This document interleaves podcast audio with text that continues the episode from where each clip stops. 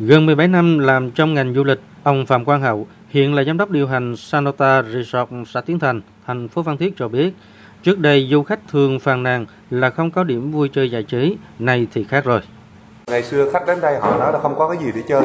Thì bây giờ một số có hoạt động à, từ công viên nước cho tới khu vui chơi và tới đây là có thể có chợ đêm ở ngay chỗ đoạn Nova World thì nó sẽ làm hiệu ứng về mặt dịch vụ cộng thêm cho khách họ đến đây họ không có cảm thấy nhàm chán thì cái đó là một cái điểm rất là đáng mừng cho cái phía ờ, Nam Phan Thiết này.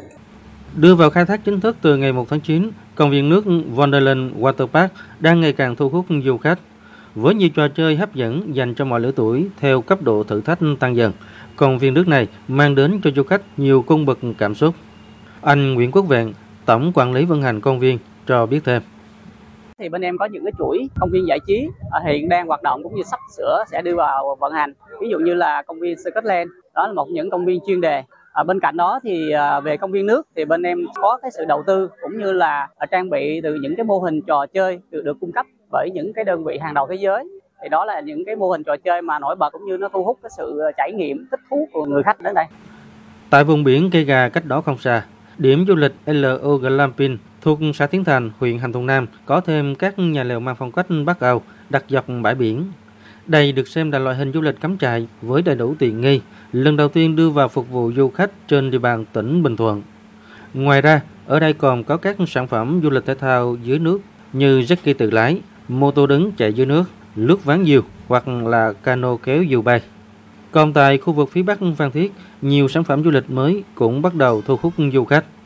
Với mong muốn phục vụ nhu cầu vui chơi giải trí cho du khách trẻ, năng động, khu du lịch Hanebet Mũi Né Phan Thiết đang là một điểm đến khá mới lạ và hút khách với mô hình cà phê nhạc kết hợp với vườn thú ngay sát bờ biển Mũi Né. Anh La Thắng, quản lý Hannebet nói.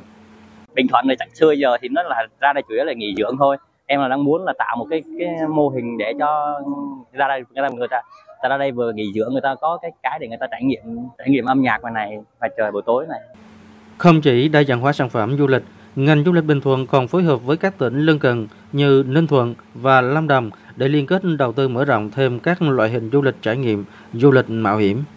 Vừa qua, Sở Văn hóa Thể thao và Du lịch tỉnh Bình Thuận và Sở Văn hóa Thể thao và Du lịch tỉnh Lâm Đồng đã hội nghị bàn về liên kết phát triển sản phẩm du lịch, hành trình biển và hoa, kết nối Lâm Đồng Bình Thuận. Hai bên thống nhất thông tuyến thử nghiệm chương trình đi bộ đường dài dã ngoại check-in Tà Năng Phan Dũng. Ông Nguyễn Văn Khoa, Chủ tịch Hiệp hội Du lịch tỉnh Bình Thuận cho biết, việc kết nối giữa tỉnh Lâm Đồng và Bình Thuận cũng nhằm tạo dựng hình ảnh, sức cạnh tranh và vị thế mới cho du lịch Bình Thuận và Lâm Đồng thì đó là những cái hướng mà chúng tôi là sẽ bàn và sắp tới chúng tôi sẽ kết nối để mà thực hiện giữa hiệp hội du lịch hai địa phương. À, bên cạnh đó, đó thì chúng tôi cũng còn là cùng kiến nghị với ờ, chính quyền của hai địa phương. Thì hiện nay sau khi mà cái đường cao tốc nó mở rộng thì chúng tôi cũng là kiến nghị để mà đầu tư mở rộng cái cung đường 28B tạo điều kiện cho du khách ờ, trải nghiệm cái sản phẩm hoa và biển. Bình Thuận cũng đang tập trung cải thiện môi trường đầu tư, nâng cao mức độ hài lòng của người dân và doanh nghiệp đối với dịch vụ hành chính công, nhất là trong lĩnh vực đầu tư đất đai. Qua đó đã, đang và sẽ thu hút thêm nhiều nhà đầu tư chiến lược, những tập đoàn lớn trong nước và quốc tế đến đầu tư du lịch tại Bình Thuận. Bà Nguyễn Lan Ngọc, Phó Giám đốc Sở Văn hóa Thể thao và Du lịch tỉnh Bình Thuận cho biết, năm 2023 này, mục tiêu của ngành du lịch Bình Thuận đón được 6,7 triệu lượt khách. Tuy nhiên, đến đầu tháng 10 đã vượt chỉ tiêu.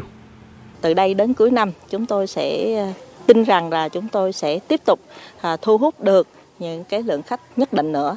Nó xuất phát từ rất là nhiều nguyên nhân, được sự quan tâm đầu tư về mặt hạ tầng, kết nối giữa Bình Thuận với các tỉnh lân cận, đặc biệt là sự xuất hiện của cao tốc dầu dây à, Phan Thiết kết nối giữa thành phố Hồ Chí Minh và Bình Thuận đã khiến cho Bình Thuận trở nên gần hơn với tất cả du khách.